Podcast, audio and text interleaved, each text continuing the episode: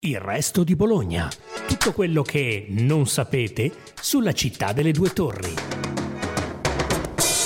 Ciao a tutti, anche oggi parliamo di cucina. Io sono Gabriele Tassi e questa è una nuova puntata del Resto di Bologna, il podcast della redazione del Carlino. Spaghetti e bolognese. Guai a affiancare a sproposito due termini così.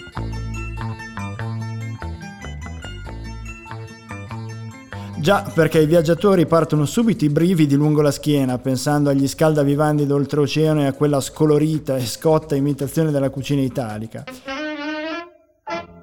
Tuo fa l'americano, americano, americano. Ma gli spaghetti alla bolognese sono una cosa seria, purché siano col tonno. E gli spaghetti sono una cosa seria soprattutto dal 14 dicembre del 2018 quando la ricetta è entrata a far parte dell'Olimpo della cucina sotto le due torri e inserita con l'atto notarile del caso fra quelle depositate negli archivi della Camera di Commercio.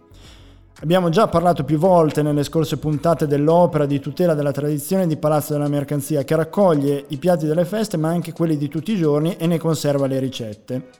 Gli spaghetti al tonno qualcuno li definisce unici, altri li associano al ricordo delle vigilie di Natale più povere ma per questo non meno sentite.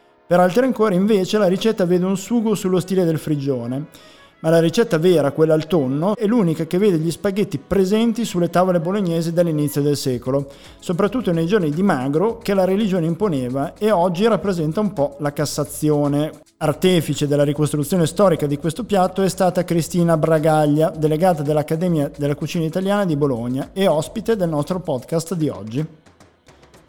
Cristina, buongiorno e benvenuta al Resto di Bologna. Il suo studio ci ha permesso di sciogliere diversi dubbi in merito, ma da dove sono partite le sue ricostruzioni storiche? sono partite dai libri di ricette e dai libri di ricette per vedere quando la ricetta compariva, perché non è una ricetta antica, non è neppure una di quelle ricette che, che citate quando si parla di Bologna alla grassa.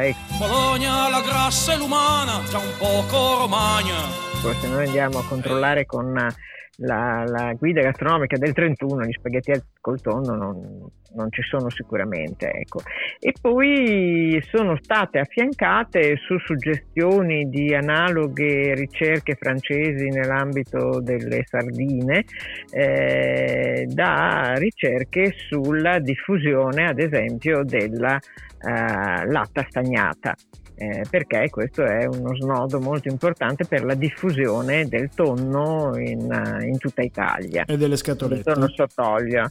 Le scatolette saranno nel, la diffusione delle scatolette avverrà durante la seconda guerra mondiale e, e per l'Emilia in particolare eh, negli anni 50 perché mh, appunto la, la, storia degli spaghetti eh, col tonno eh, è legata a, a Genova. Genova è, pochi sanno che la pasta, la pasta di semola eh, non veniva da Napoli nel, tra la fine dell'Ottocento e i primi del Novecento, ma da Genova. Questo perché a Genova l'aria era tale che si potevano essiccare all'esterno eh, gli, gli, le paste di semola, cosa che in Emilia ad esempio non riusciva. E da Genova veniva, venivano anche eh, le prime fabbriche di scatolamento. Che e... lo spaghetto, cioè come si è arrivata a questa forma ecco, di pasta questo? Dello, questo dello spaghetto probabilmente perché che veniva chiamato fra l'altro vermicelli. Io ho trovato i cataloghi delle ditte genovesi che eh, esportavano, fra virgolette, la pasta in Emilia famiglia e, e, e, quindi venivano chiamate anche vernicelli, ma probabilmente perché eh, era un sostituto della tagliatella, forse, no? la pasta allungata, che si presta però bene a un tonno che è capace di eh, condire abbondantemente questa, questa pasta. Gli spaghetti probabilmente erano più semplici anche come da reperire eh, e quindi gli spaghetti eh, col tonno. Il tonno era eh, venduto in, fino appunto agli anni 50 prevalentemente in eh, scatole di latta molto grande, la pezzatura era eh, determinata da delle misure inglesi, quindi erano 350 e 700 grammi e non il chilo come siamo abituati e eh, questo permetteva però in queste latte grandi di tenere i pezzi di tonno Uh, che erano poi suddivisi in meno pregiati e più pregiati e più interi. Si andava dal, nei negozi appositi e si prendeva il peso che si voleva, non si compravano le latte. Le latte erano per i commercianti. Ecco, a proposito, siamo andati un po' indietro nel tempo, abbiamo parlato delle spogline, dei commercianti, delle famiglie di una volta. E, ehm, lei ha parlato prima di cataloghi tramite i quali ha raccolto appunto uh, i cenni storici su questi spaghetti al tonno alla bolognese. Sì. Ha sentito anche qualcuno? Ha raccolto delle testimonianze di persone direttamente anche? Sì.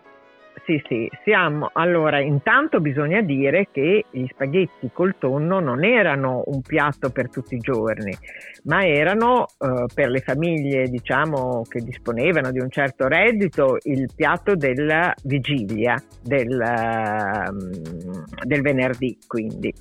Eh, per le famiglie più povere erano il piatto invece della vigilia di, di Natale.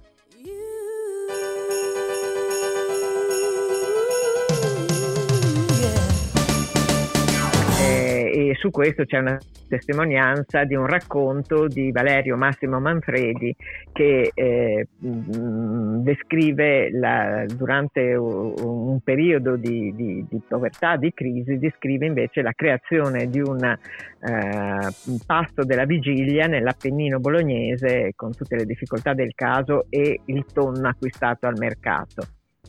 Quindi, in una di queste latte. Quindi eh, insomma c'è un, un, influsso culturale e anche religioso abbastanza forte su questo piatto, eh sì, mi, mi, sembra di capire.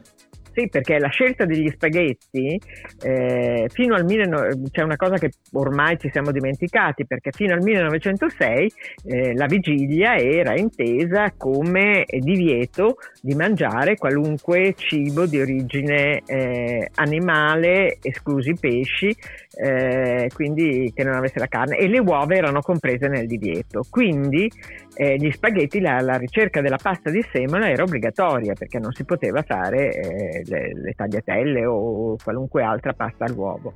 Per cui c'è una, un grosso legame religioso e, e, e, questo contribuisce alla diffusione del piatto indubbiamente, eh, perché se non ci fosse stato questo divieto, beh, forse il tonno sarebbe stato unito alle tagliatelle, ecco, e non, non, non ci sarebbe stata una storia a parte, una storia a sé. Avremmo dovuto parlare soltanto di ragù col tonno e basta. Invece no, ed è un, quello che ha spinto, mi ha spinto a occuparmi del, del, di questa ricetta e anche di, di, volerla rivalutare è stato il fatto che è legato molto alla, alla, all'infanzia di una certa generazione di, di, di, settantenni, ma appare anche dopo perché poi ho trovato delle ricerche fatte nelle, una ricerca sul cibo che si mangiava fatta in una scuola della periferia di Bologna dove i bambini ricordano che la nonna parlava degli spaghetti del tonno come del piatto della vigilia. Ecco, cos'è che li e... rende bo- bolognesi? Cioè, io penso agli spaghetti al tonno e mm, non mi viene tanto da pensare agli spaghetti al tonno alla bolognese. Cos'è che rende bolognese questo piatto? È la tradizione? Beh, anche la tradizione, però l'unione, perché ci sono infiniti sughi al tonno. L'unione però con il tonno eh, che viene fatto cuocere in quello che è una specie di, eh, come dire, di versione veloce del prigione. Il prigione è composto di cipolla e eh, pomodori e pomodori che mh, d'estate sono i pomodori freschi, d'inverno i pomodori pelati. Ecco. Eh, c'è questa base su cui si innesta il, uh, il, tonno. Poi ci sono le varianti, si può aggiungere un po' d'acciuga, si possono mh, eh, mettere sopra alla fine dei prezzemoli, un po' di prezzemolo, eh, però eh, sostanzialmente questa è la ricetta base e questo lo distingue altri, dalle altre cose del tonno perché in alcune regioni il tonno è da solo, eh, abbiamo un confronto, possiamo fare un confronto diretto con la ricetta del tonno romano dell'Ada Boni, ma nel, appunto varia sia la quantità di pomodoro che eh, la presenza ad esempio dell'aglio che nella cucina bolognese non, non c'è se non in rare occasioni eh, e, e di altri componenti del peperoncino ad esempio che noi non mettiamo. Ecco, eh, bisogna ricordare che le prime a, a raccontare al mondo gli spaghetti de, alla, alla, bolognese sono state le eh, mitiche sfogline di via Belvedere, intervistate da uno chef, Rick Stein, che faceva una trasmissione e che eh, a, a, a, sorpresa no, dice a tutti eh, gli inglesi che non esistono gli spaghetti alla bolognese, ecco, inv- lo invitano a casa loro e gli insegnano a fare gli spaghetti col tonno. Eh, insomma, un vero spaccato di realtà e di cucina bolognese, perfetto. Beh, a questo punto mm, ci elenchi un po' i passaggi chiave della ricetta, ehm, provando a rimanere un po' sintetica, ecco, però sì. eh, se, passo per passo quali sono i passaggi fondamentali che quest- rendono questa ricetta unica, insomma. Allora, si fa passire della cipolla, non tanto come per il freggione, che è un procedimento molto più lungo, si aggiungono uh, o i pomodori freschi pelati eh, a cui è stata tolta la buccia oppure in questa stagione io consiglio i pomodori pelati e, e poi si lascia uh, cuocere un po'. Ecco, alla, si aggiunge dopo 5-8 minuti si aggiunge il, um, il, tonno e anche qui e io aggiungerei anche un po' d'olio eh, e si lascia cosa. Se si vuole aggiungere l'acciuga la si mette all'inizio uh, assieme alla, alla cipolla. Ecco, quando si vede che tutto è ben amalgamato e che il rosso è, del pomodoro sia un po' stemperato, è pronto. Le faccio l'ultima domanda. Perché secondo lei all'estero le tagliatelle alla bolognese vengono spesso confuse con gli spaghetti conditi con ragù di carne? Insomma, una cosa un po', un po raffazzonata che è un po' l'incubo di tutti noi quando andiamo all'estero.